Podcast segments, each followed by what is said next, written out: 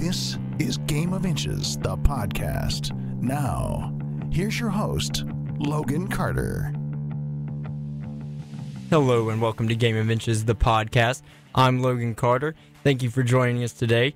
Uh, today we have Guy Shavers, state champion of Southwest Guilford. How you doing, Coach? Coach is joining me today as well, former Wake Forest basketball player and our, our statistician through everything. so, you know, Coach Shavers, let's go ahead and start with you. Biggest news was you retiring, you know, last week. I mean, it just got released. You, you called around to everybody. Um, it was really big on your heart. You had prayed about it. You know, kind of explain your decision making process, you know, through the season. I mean, it was an incredible season, historical season for Southwest Guilford, and it's an epic conclusion to your high school career. Yeah, I just uh, I felt like it was time. Uh, I'm not one of those ones. Um, we've I've seen my share. It's amazing that I've gotten to coach against two of the top three winningest coaches in the state, and I didn't think there was any chance of catching them. So I was like, let me go ahead and, and mosey on out of here while I'm ahead. But seriously, I I was just not one of those ones. Um, I could see myself attached to the game forever, but I didn't know that um, at this level I felt like it was just time. I I talked to my wife, and you know, there's times and when your wife looks at you and you're she she asked me today. She's like, "Can you pencil me in for tomorrow?" Um, because even though I've I've I've resigned there at Southwest, um, it still it just keeps going, and I knew um that I'd made a good decision because, and I I knew it had to be a fairly quick decision because I wanted to be fair to Southwest Guilford. They've been really good to me. You know, Mr. Parker that hired me and and Coach Chrisman. They believed in me when I didn't have any head coaching experience at the high school level, and it got a little thick there for a while, and we kind of figured some things out. But I, I knew that um, I, I don't even remember who it was. I heard him say, and it's not that I'm not motivated. It's not that I don't enjoy it. I love being in the gym, but you know, I, I felt like my family didn't exactly suffer but you know, I think they missed out on some things. And my wife is looking at me, and sometimes she's like, "I'm lonely," stuff like that. That means a lot to me. So it was not even a hesitation to say, "Let me finish this year, and then we'll kind of reevaluate." So I don't know what that means. Uh, she's like, "If you did college, then maybe we could afford, and I could not work as much, and we could spend some time there at the gym together." But you know, uh, having a, a younger family and just um, trying to figure that out and then just the challenge of it. I'm not saying high school basketball is not a challenge, but I, I know, I mean, I've won two and three years, so uh, that's got to mean something. And I've won probably 200 games in the last eight, nine years. And um, I really wanted to kind of the next challenge. You kind of want to mm-hmm. step your game up, and I, I, thought that would be nice. So if it's that way, then great. If not, um, I'm I'm a business major. I could do real estate or something like that. I don't know if I'd get the same joy out of it or not. But um, I'm kind of looking for the the next thing, and and I I knew the rumors were going around that you're going to look at this school every year. A job came open, um, whether it was a private school or a public school. Or they're like, oh, you, no, that's that's not me. So my former players are like, Coach, you need to coach college ball. They're like, you're a college coach, and I don't know if that's true or not, but I've had several of them um, say that to me. Um, so it kind of intrigued me as it went on. So as as time went on, it was not. I'm all locked in, and it's one of those things. Like I said, we won it on Saturday. On Wednesday, coach is like, we got to get the schedule ready for next year. So I didn't think it would be fair to Southwest Guilford to wait till June and then say I'm going to leave. Um, and it's one of those things that I didn't want to be there in the building and somebody say, "Well, coach would have did this," and then they're coming to me and like, "Coach is not doing that." The same way I was able to find my footing, I would want somebody else to do that. Now I just had so, another coach talk to me today, and they're like, "I wouldn't take that job with a ten foot pole." Because if I got to come and try to step in after you and what you were able to co- accomplish lately, I never really thought about that until people started saying it.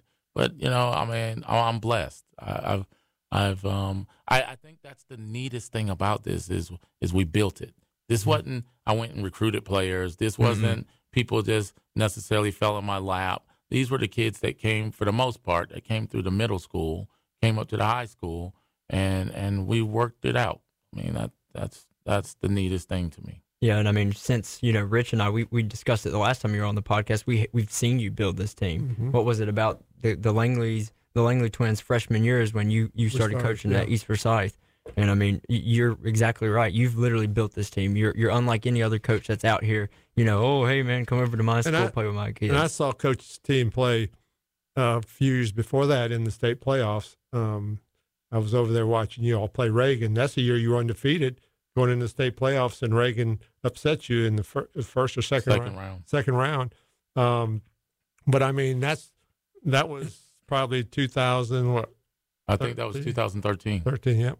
I was going to say 2013. So he had that program moving in the right direction. And then, you know, it just gets stronger. And, and thing that I like at Southwest Guilford or any program that really has a strong program through the years is it's like that mentality gets in your, your school system of like, okay, you know, you're eight years old and you're like, man, I want to play for Coach Shavers at Southwest Guilford. That's my goal.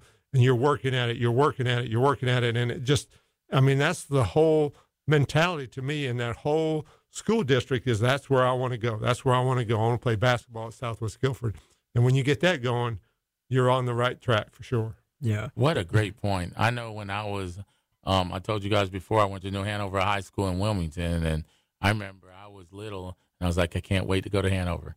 And I remember my sophomore year, I bought my letter jacket, and I wasn't even on varsity, so I wasn't going to get a letter for a couple of years there, or whatever like that. But I mean, I, I, that's a great point, and I know some of the JV kids, some of the middle school kids were really upset to the point I was told they were to tears. Mhm. And um, I mean that that's probably the one of the most humbling moments you can have to say. I mean, as many times as you see kids running off and going somewhere else, to, to have kids saying they want to come there with you because they see the way you're doing it and that you care. You know, because every year I go over to that middle school and I I have a conversation with them and I'm like, I can't wait for you guys to get over here. We're gonna get in this gym and we're gonna work. I'm not going around to AAU events. I mean, if people do that, that's their thing. That's up to them. But I'm not going around trying to do that. I'm just trying to take the kids that are here and, and get the most out of them. Yeah, and uh, I'm glad I'm glad that was humbling for you because I'm about to boost your pride a little bit to go through you know everything. You were actually announced as the North Carolina uh, Basketball Coaches Association you know Coach of the Year today. You were the coach of the district, uh, Piedmont Triad 3A Coach of the Year. Uh, you, you've won two state championships in the past three years. I mean, it's just unbelievable. You know the career that you've had, and and you know you're, you're probably right. The the college level is probably the next challenge for you because you you've dominated high school with you know not recruiting, uh, just you know, so it's just like the middle school players are coming in, and Rich is exactly right. I mean, these kids they just love you as a coach, and you can see it. I mean, you you see it out there on the court. They respect every single word that you say to them in the locker room after the games. Uh, I remember filming that scene with you and Millie Huggins in the in the locker room after the state championship, and you know you're, you're hugging him and you're embracing him, and he came up to you, you know, because he knows that you're that type of guy.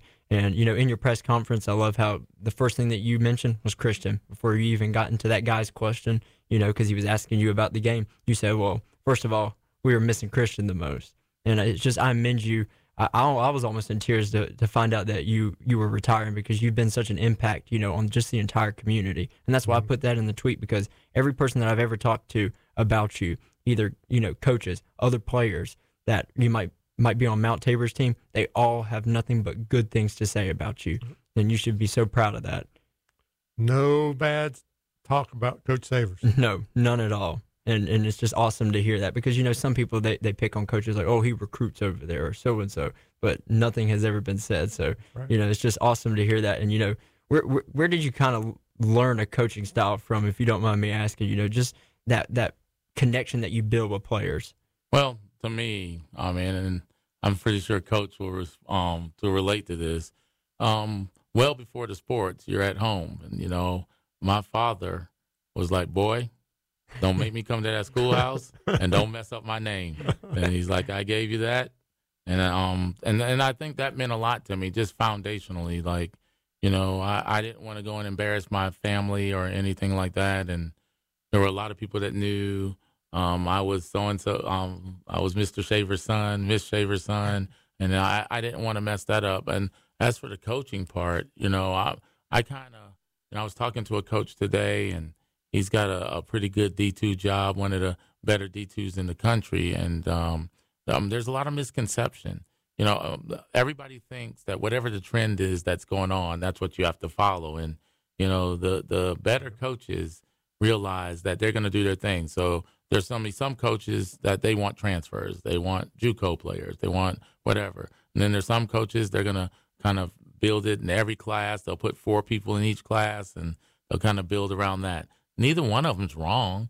It just has to be what's right for them. But if you go chasing somebody else's trend, it usually doesn't work out. So what I kind of found at first, I just loved that fast tempo. So, you know, being from North Carolina, you're pretty much going to be one of those schools. You're either going to be Carolina, you're going to be Duke. Um, there's some state in there, and there's some Wake Forest, and then everything kind of trickles down from there. And I, I grew up watching North Carolina. Um, being from Wilmington, knowing Michael Jordan since I was ten or eleven years old, not knowing him, knowing him, but getting to watch him at those younger ages, you kind of bought into that. And Dean Smith just had a huge um, impact on the way I viewed the game. So I, I love that pace. And then when Coach Williams came in, I was like, wow, that's it. So I remember going to those Carolina clinics. Anybody that's in the state, and you you kind of go that, so you see that, and I, some of the things they took, and you kind of um, you don't want to pattern yourself after anybody per se, but it's great to be able to take something mm-hmm. from people. So I, I remember spending time watching those clinics. I went down and I met Coach Hurley um, who's the winningest coach in the history of the country. And, you know, when he's talking, that's Mount Rushmore. You, you listen. And I know some of the stuff he was saying, um, he was like, you might not take everything I want, but if you can take one thing, just take the one thing. And he was telling, talking about getting organized and having your kids, you know, he's out on those streets in New Jersey and getting those kids and they, they believe in you. You mm-hmm. know, um, you know, the basketball comes. He's like, uh, you've got some people in there now in their 30s, and now I'm in that place where some of my former players that played for me throughout the way, the Eric Hicks and the Cameron Bennermans and whatever, those guys have gone on and had full careers, and um, some of them have kids and all that stuff, and they still reach back out to you, and that that just means a lot, you know, because outside they they know very well if you were doing shady stuff, and now these are grown men and they're going to tell. And I've had um, coach um, kids tell me they're like, you know, I played for this coach and I'd never play for him again, and I'm never going to have any contact with you, but I'm going to be in touch with you forever. And that goes a long way with me. So I'm, I'm not trying to win a, a game at all costs. You know, I want to I want to make sure that people um, believe in what I'm telling them. I can't just tell them any old thing. So I don't ever promise them that you're going to come in here and start and play all these minutes and stuff like that. I, I don't know. Uh, but with that being said, Skip Prosser had heavy influence on me. We got I got to spend some personal time with him. That was just a good man. And the biggest thing I took from him is he said, "You're gonna be what you practice." And he's like, "I go get what I like." I think that's lost art in our game today. Mm-hmm. Um, people are seeing a kid from a distance.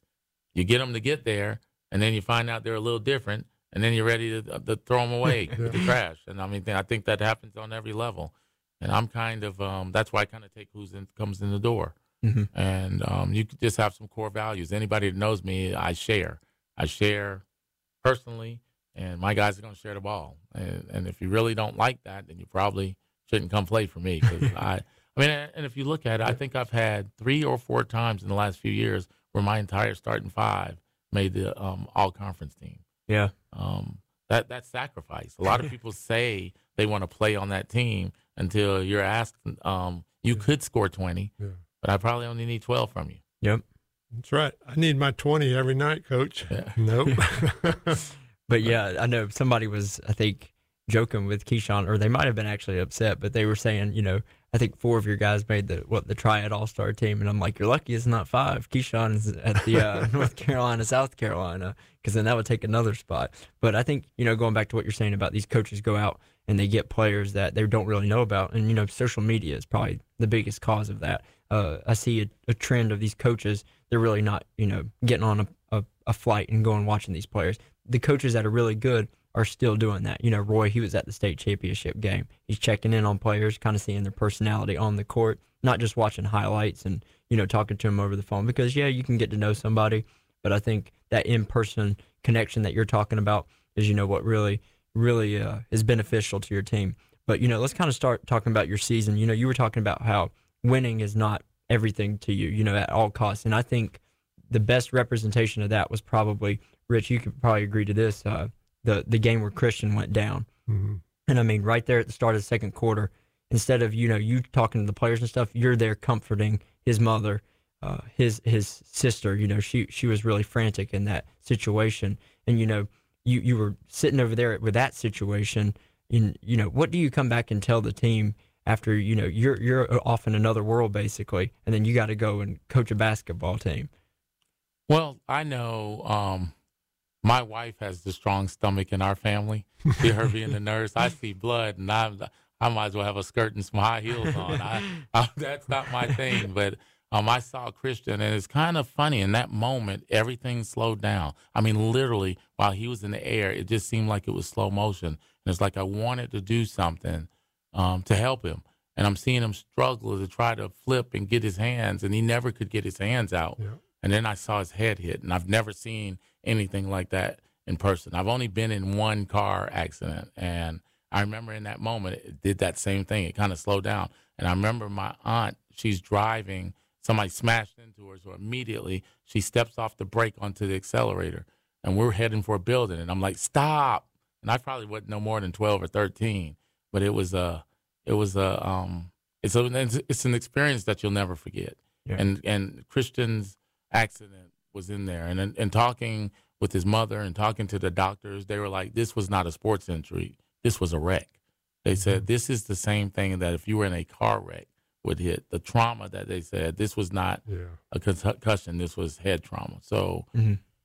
it it slows down life for you, and it makes you appreciate some things. So you realize that we ju- we're just playing a game. You know, I know parents get all into it, and you get into it with the officials and everything else like that, and then you realize Yeah, it's it a game. You, you've got to value life. You've got to value people. So you know, when I saw that, you know, all I could see was his mother, and she's she's like, "This is my baby." You know, I I I, I um could not imagine. I know my son when he was probably I don't know five or six. Um, he comes in, he's like, "My stomach's hurting." I was like, "Well, go talk to your mom. She's the nurse." and he goes in, and and my my my, we kind of almost have reverse roles in my family. You know, I'm kind of the nurturer, and she's like, "Do you want me to take you to the hospital?" so that night, she's like, "Let's go to the hospital," and I was shocked because I thought it was just a, a little bit of Pepto Bismol. Uh-huh. We all go to sleep and we wake up in the morning. Well, we get to the hospital and they look and they said if you would have been a few hours later, he'd be dead. Oh. You know, his appendix was on on the way out. And um, you you sit there and look at your child and you're like, and I and I kept asking my wife, I was like, how did you know? How how was this? And, and he really doesn't complain unless he's really hurting. He's been Mhm. like that since he's a baby. But it's like, um, so all of that's kind of playing in your mind, and so I'm seeing mom and she's seeing him, and and it, it was just, uh, I mean, if you see the details that's going on, and he's moving, then he's not moving, and um, you don't know what to think. Um, so you just kind of going automatic, and that that's kind of what happened. And then the sister was coming, and she was looking for, her, and I didn't realize she had run out. So they sent somebody to go get her, and um, um, you don't want them to panic. And that to me, eventually you're going to find out who you are. And people have asked me that for years about my coaching. You know, um, if I panic, don't be surprised when the kids panic. So eventually it's kind of, I, I think that's, God puts that in all of us. We get put in bad situations and um, you, some people will sit there. Some people will, will um, take off running and some people just sit there and, and do what you're programmed to do. So that's kind of what I did. But I remember getting to the bench and I'm trying to get my head together. And um, um, almost everybody on the bench, they're like sitting there with their head in their hands and whatever. And Derek Partee came over and he says, Coach, these guys here need you now. And it just kind of, I mean, it rung with me. And I was like, okay. And I wanted to start when I was when I was 15 years old. I was the youngest of eight, but it, it was um, it was kind of um, it was kind of surreal. So it was like, all right, you guys, and I told them, I said, you guys, we got a job to do. I know Christian's um, hurt, but he's in good hands. I've sent an assistant coach. I sent my wife. They went to the hospital with him. As soon as I know something, you'll know something. And um, it was not to be. I didn't want to feel like I was not caring, but um, you know, later on, I had parents saying we were mad at you. We should have just stopped the game there. And I was like, well, that would have been a forfeit.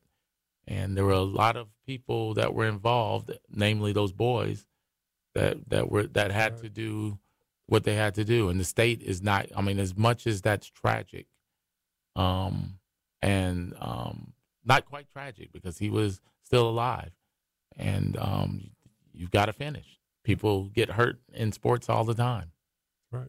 Yeah, and I think that was awesome. I remember you talking to me after the game, our post post game interview. You know, talking about Coach Partee coming over, and I thought that was awesome. And you, you kind of made a reference in the interview saying that it's almost like Remember the Titans, Right. the movie. So you can thank Denzel Washington for kind of giving you, you know, some some pointers. But you know, let's let's go on a happy note. You know, you guys put on a clinic all season long. Like I mean, there there was no surprises after we saw you guys get going. I think we we we met you guys started covering your games when you hit like the what 13 and 0 mark. They played against- Tabor. First against Tabor. Tabor, yeah. But uh, I want to go back to the second quarters of the semifinal game and also uh, the championship game. So you know, against Cox Mill, you had Jayden Turner just absolutely go nuts after after Christian's injury. It was like he really wanted to go out there and play for Christian second quarter, uh, and then championship game, you guys are down first quarter, and then all of a sudden Keyshawn, you know, starts getting going. You know, what are your thoughts on those two games? You know, just that quick. I mean, you guys have been doing it all season long. Rich talked about it on the podcast last time. Like you guys just hit a run, but this time it was two different players. And you know, how fun is that to to coach for you and you know Will Price and guys like that on the on the bench? Well, you can throw the Northwest game in there when Jayden lost That- his yeah. mind, and the Dudley game when Keyshawn lost his. All game. of them. Well, I'm saying those ones specifically. When you've been kind of quote unquote holding them back all year, and then they see um, they seize the moment. I mean, that's just really special. And then you just kind of back off and you let them do what they do because all year long, these guys, all all five of those guys, average between like 11 and 15. And you know, and all year long, you're preaching. If I really needed you, you could get me 20. Um, and really and truly, they they saw the moment, they saw the opportunity. Not that they were trying to do it themselves, but the opportunity presented itself, and they were ready to step up. Because I, I would dare say um, that most of that starting five could have been the man for somebody else in this area. Oh, one you hundred know? percent. So that's not to be egotistical and um, put down anybody else, but I, I'll tell you this: I think that the way that they were voted for some of these teams tells you that some people agree with me. You know, I mean, when they all make all conference and they all make all district, and three of them make all state, that that's pretty special. I don't, I, I don't, I haven't seen too much of that in my career. Yeah. One one thing I like to add too on on that point is just that like with Jayden in the semifinals and and the way that he got going, I think he had 19 points in the second quarter. But again, another phenomenal aspect of your team was that there was so much unselfishness that they said this guy is hot, get him the ball, and they got him the ball, and he delivered. And he kept delivering, and they kept getting the ball. So it was like nobody on that team had any problem with him taking over and taking and scoring 19 points in that quarter. It was just total unselfishness and, and great teamwork on that team. I used to tell him, feed him like a fat man at a buffet. you know, if he's hot, you better give it That's to right. him. Give it to I him. know um, a few years ago, we were playing in a game, and Keyshawn hit eight threes in the second quarter.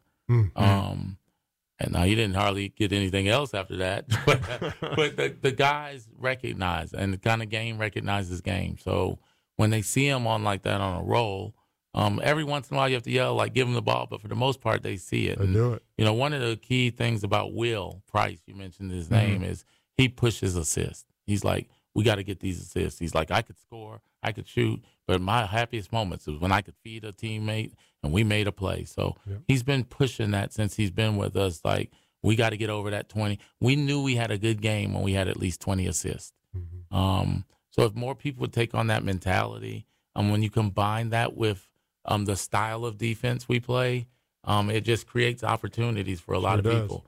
Now, what was neat was they could also hold each other accountable. So if Jayden was standing up at the top too much trying to leak out for a dunk, they would say something to each other, um, like, "Hey, man, uh, you want me to throw you that ball? You better get back and help board." So it's neat when you're te- you. I, and I don't remember which coach it was that told me this, but you have a really good team when the teammates can hold each other accountable Mhm. and it doesn't turn into an argument. So they're not pointing fingers so much as they are. We're going to be the best team we can. Yeah. So there was many days, even in practice, where um, I'd say Kobe, give them a drill, do what they're going to do. Or Keyshawn would tell somebody, and they would take the coaching from each other. That's special.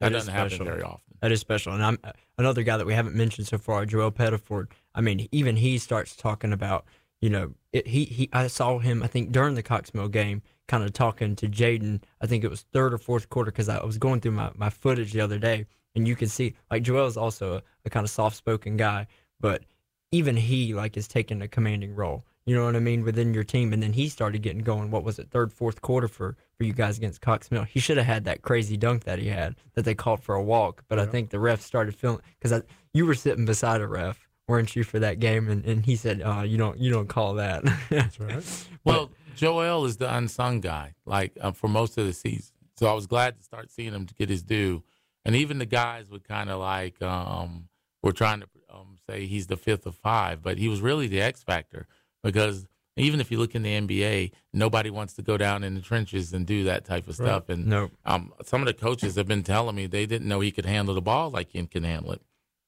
But on that team, when you've got the Langleys and you've got a Jayden and even a Christian and a Millier, all those guys are coming in.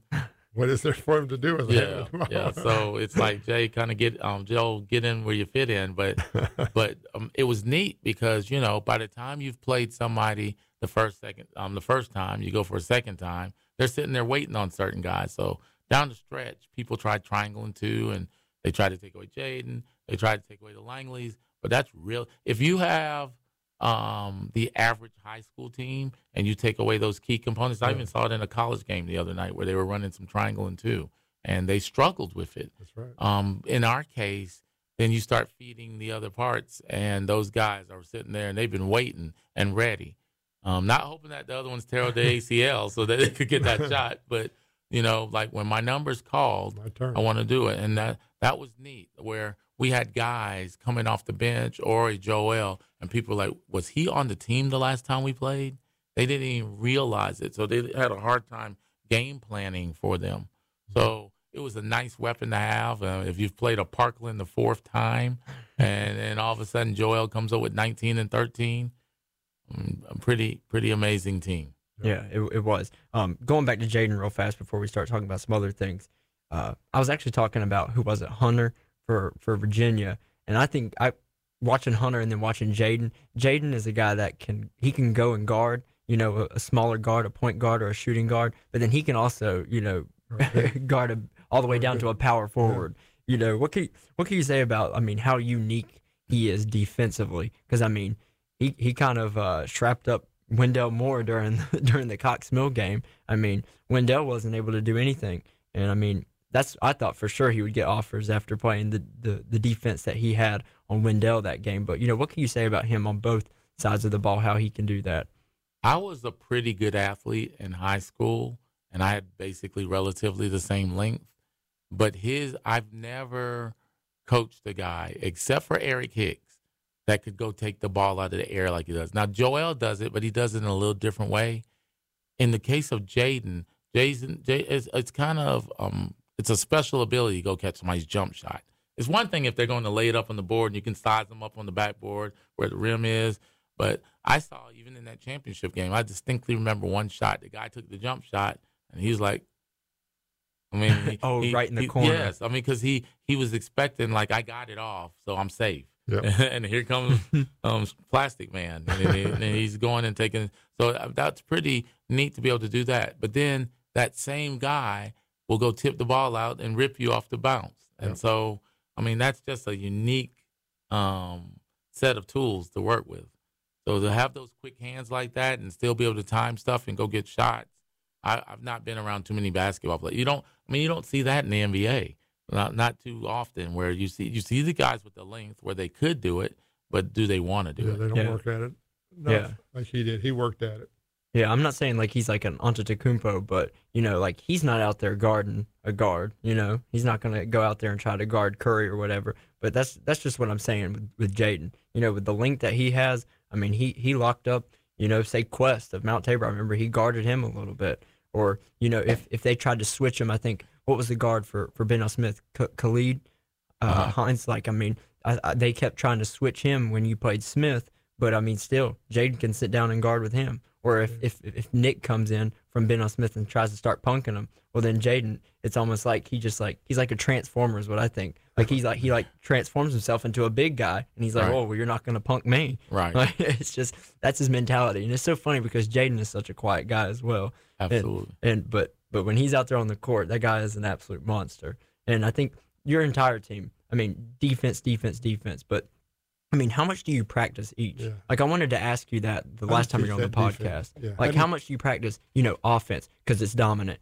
defense also dominant, and then also your transition points. I mean, you guys are good at all three, but how much, you know, percentage wise do you practice of those? Well, we start. Um, if you want kids, especially this year, to have a defensive mindset, I think you got to start with it.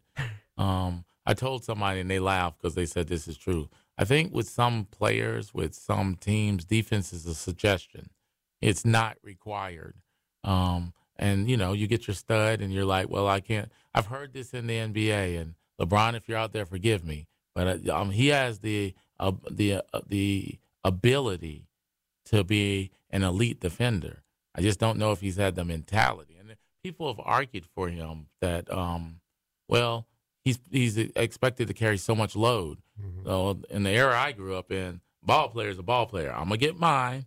You're not getting yours. And so that's the that's what I kind of do with my team. I I'm like, you don't get the night off. We're gonna do what's the best matchup. So we had guys almost arguing like, I'm guarding him. No, I'm guarding him. So that was kind of neat. We, you know, even when we approached Wendell, uh, we knew he was a tough matchup. We knew if we put a big on him, he could go around him. We knew if we put a, a smaller guy on we could post. So the guys were like, I'm going to take him this long, then we're going to switch. I mean, everybody between um, Kobe and Amelie was like, I- even Joel was like, I'll go get him. Mhm. And and to have guys to want to do that, that's just a testament to to who you are. And then on the offensive end, they're like, let me get my touches now. I just depended on that end. So we start practice for probably, we'll do our shell and do some of those things. And I, I had a guy that was coaching with me a few years ago. He's like, I don't know why you keep holding out. I'm trying to get you to show me how you do that defense. I was like, I am showing you, but it's, it's, um, it's piece by piece. And I've had other people think when we pick them up full court that we're in zone and we're in man. Um, and it's just the way that they're. It's kind of like um, the same concept of what they do at Virginia. They look like they're playing the man, but technically it's the zone Mhm. because they are strapping that lane. You are not coming in here. So trying to get those guys to understand that and understand how to rotate. And it's funny, as much as we did pressure, I remember at- when we played Reynolds, um, people were like, "Oh my goodness, they're beating Southwest's press," and I was like, "We weren't pressing, we were pressuring because we're trying to get you to do some stuff off the move." And that was the key to it. We didn't want you to stand still and pick us apart. We wanted um, even the best of the guards. If you if you're on the move, you're not going to make as good as solid of a decision if you were standing still. So it's predicated on movement. The same way the offense is predicated on movement, the defense is predicated on movement. So I didn't want you to sit there and run your set. So um, when we played two years ago in the championship, I thought Russ um, Frazier summed it up the best. He said we beat their initial pressure, but he said the second and third wave Yeah. were the best I've seen. Um, and I, I took that as a huge compliment because he got it. Um, like you're gonna beat us down the court sometimes or whatever, but we're gonna run back into it or we're gonna That's tip right. it from behind or whatever. That- so That's just like that. That reminds me when I was sitting at the semifinal game against Cox Mill. Um, I was sitting there with a, a referee who had seen y'all play a bunch, and we were just watching. And Cox Mill would bring it down, and they, I'd say, play around with the ball. I mean, they weren't really trying to attack too much; they were just passing around. And invariably, your guys would steal it, get a deflection, whatever. And I looked over at him. I said, you know, if you play around with the ball for like 20 seconds against Southwest Guilford, you're going to lose the ball. You better be attacking or doing something with it because if you don't, the more you play around with it, it's going to be gone. And it is. It's gone. If you mess around with it, bye bye. I, That's that's a right. great point. I, I felt like the longer a possession went, the better our chances were. Yep. Um, the only time that was bad was if they took a shot and got a rebound, took a shot and got a Mhm. rebound. But um, the more you kind of, um, and it's kind of funny because I almost got the impression that although they were on offense, they were on defense because Yeah. they were trying to figure out when we were gonna trap or when we were were going to Mhm. go take away a driving lane or a passing lane or whatever. Yeah, I mean it's like it's like you got no it's a no win situation for 'em. Because if you attack quickly and shoot quickly, then you get into the running game, which is exactly what you want. But if you don't, and you're trying to hold like Andy did that time, you're trying to hold the ball, you, lose it, turn it over that way too. So like pick your poison. Yeah, it started working in the beginning, like uh, because you said they were getting rebounds off of some of their misses, or they would score. But I want to ask you a question. It's not to bust on any other coach, but I want to hear, you know, because you guys took the triad by storm and even the playoffs. What was the, The tough? state. Or yeah, so what was the toughest defense? Because like he said, uh, some people tied in offense with defense. Like Andy, he was basically playing defense by holding the ball. But what was the toughest defense that your team had to overcome? But also the toughest offense that you guys had to handle defensively Now, do you mean for one game, for or do you mean for just the entire season? Like the toughest defense that you had to face to to get some buckets, and then the toughest, uh, you know, offensive team that you had to to defend. Yeah. The toughest defense to me was kind of a tie for different reasons. Um, what Holcomb Fay did is he has those five guards, and we're pretty much a guard oriented team. So, um, with his teams, if you bring the ball down, um, good luck keeping it. Um, his hand, their hands are quick, um, especially leading with Cam, who probably, I think, if I remember right, led the state in steals. Um, but I watched them play Reynolds, and I was like, wow. And I told my guys, I said, that's the grittiest, toughest team I've seen all year. Um, but overall, I would say actually probably Smith. And the reason was was the way they were built. Um, when we lost to Reagan a few years ago, like Coach was talking about, they beat us up. Like um, I wasn't complaining because we were one of the teams that get our share of fouls. I didn't like the way it went because Terrell got two fouls in the first minute and a half, and it changed the whole complexion of how we played. But I'm just like when it got, I, it made us go get in the weight room because um, we literally started going during the summer and whatever like that. Between that and playing um, Charlotte Catholic that year, they those physical teams. So Yep. Smith was built big and physical. Um, the and Derek and I talked about this. The difference was they didn't have the guard play. Um, if they would have had more Yeah. guard play, it would have been a really good. Because we've been asking people since last summer, how would you beat this team if we were playing against us?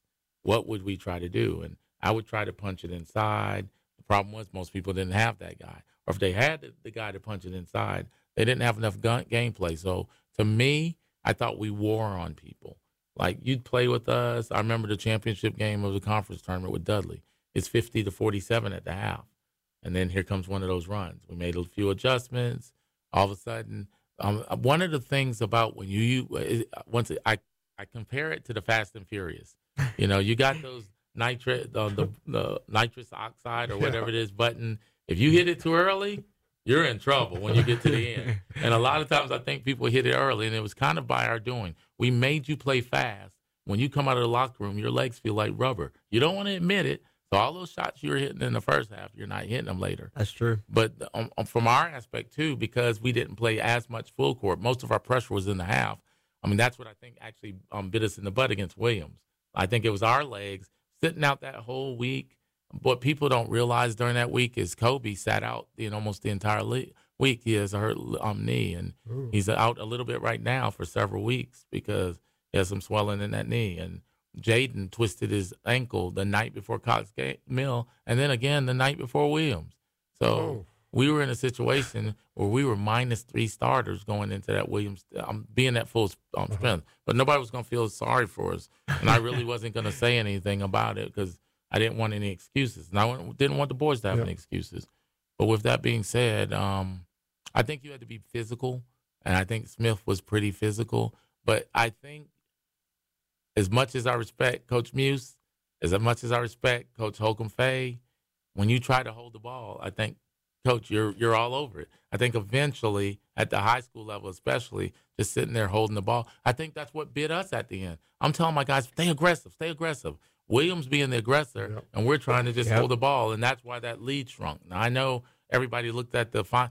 Most people don't remember that we were up 17. They I just know, that's remember a that lot of we people- won by seven. So And I you're exactly right. I'm glad you're saying that because I mean, you guys had it handedly. Oh, I yeah, mean, it was over. yeah. It was over. In fourth quarter, your fourth quarter, guys, yeah. your guys started playing not to lose. They just they, they weren't being the aggressors. You're exactly right. And I think most teams, I think what was it? A team in Florida that tried to hold the ball. Uh, that was posted all over social media. That team, I think it. I don't think I've ever seen a team that holds the ball win a game because eventually it's going to nip you in the butt, like you said. Because Williams, they went on a huge run in the fourth quarter Right. towards the end. And, Yeah, they had 35 points through three quarters and 25 in the Yeah. fourth, yeah. which normally doesn't happen to us. Yeah. And so I think that um I think when you play that strategy of holding the ball, your guys get more in, intense, and it's almost like having a, a running game, and then you fall behind, and now you're going to try to throw. I mean, uh, Yep. you, most teams just don't do very well. That's And I think that's what you saw almost happen to Virginia in the first round. You saw it happen to them last year. Once they fell behind, they're not used to playing from behind Yeah, because they they control the game on That's right. both ends. So now, I mean, I, I, I don't I don't think the game was meant to play that way, but sometimes you have to. Yep. I, Yeah. I get it. Now to end, you know, on a futuristic note for the conference, um, you're talking about Partee, you're talking about Andy. I mean, your conference went undefeated through the first round of the playoffs, which is really difficult to do. I mean, what can you say about your conference? You know, you, you spoke about it last time on the on the podcast, but what can you say now that you're retiring out of it? There's going to be a new head coach within this conference, and you know, what can you say about the conference as a whole uh, going into next season? Because you know, Partee's going to have all his guys back. Uh, Mount Tabor has a couple of their guys, Dudley. But what can you say? got a bunch yeah. Parkland's got a bunch back with Camion. But what can you say about this conference heading into next season? Um, to a man, it's a good group of guys. Like I thought we got along well. I'll talk to some other coaches.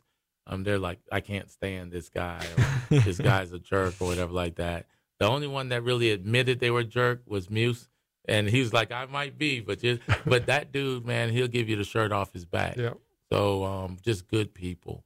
Um, overall, I can't. Now I know it got a little heated sometimes in certain games and whatever, but at the end of the day, we'll sit at that table at the conference meet or at the beginning of the season, and everybody gets along. So I thought that was special because in the la- in the in the foray, I got the impression we were all in there, and when we came together, you know, we were kept cordial, but it wasn't as tight as this league was. Mean, Mhm. that was pretty neat to see. So I remember when they got out of the playoffs, I talked to um, Coach Ferguson, I talked to Partee, I talked to um, different coaches, and they're like anything you want. So um, they actually scouted some of the teams. That's very unique.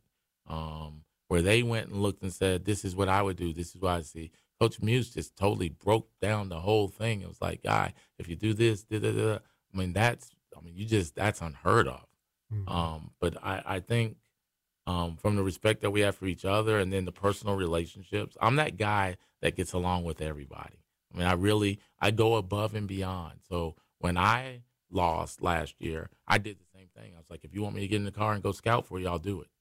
Um, some of the coaches' egos won't let them take you up on that. I ain't got that much ego. I'm, I'm trying to get that dub. But I, that- That's right. I, will take it anyway. I But that's it. that you're talking about that because I'm I'm good friends with with Andy's uh, three sons, and I actually went over to their house during that week where you guys were in the playoffs still, and he had already lost. And and you know most of these coaches they say, oh well, I'm I'm glad I don't have to scout next week. But I go in there, Andy always has his projector on the wall, and I'm like, Andy, what do you?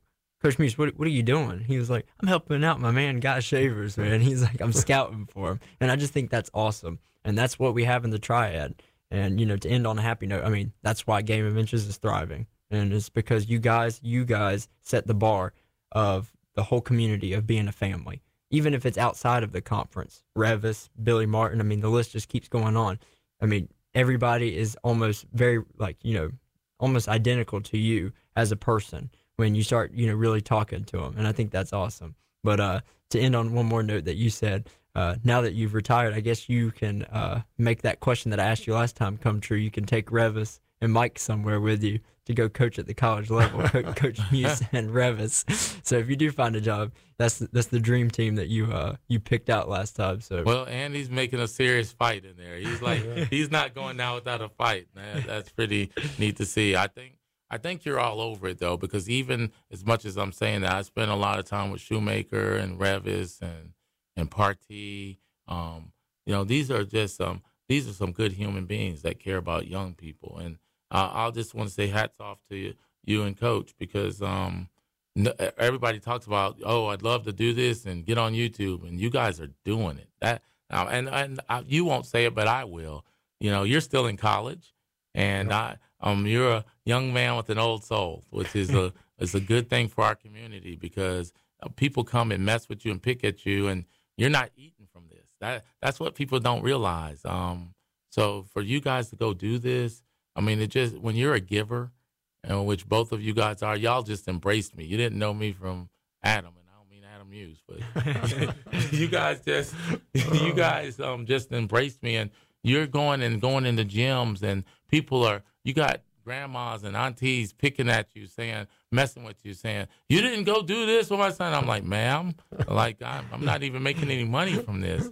So that that's really special, and I think that comes out in the wash, and and you end up getting blessed from that on the back end. And I'm I'm just so grateful to have to seen it up close and been a part of it. Well, thank you, Coach. I really appreciate those words, and uh, you're, you're definitely going to be missed. I know, Rich, you, you're going to miss Coach Shavers as well We're here tr- in the I community. I mean, we ought to. If he doesn't find anything to do, we could just recruit him and put him on Game of Inches. there we go. I'm around here. might might start doing some live games. He might, uh, he might hire out as a scout for some of these coaches. oh, that's not a bad idea. But uh, I really appreciate it, Coach, and we wish you the best of luck. And to all, yes, and to all of our listeners, thank you for you know tuning in throughout the season. We'll be on again next Thursday. We'll post it on Friday. But you know, thank you for all of your support throughout the season. We really appreciate it. Thank you again, and make sure to subscribe and like. Thank you.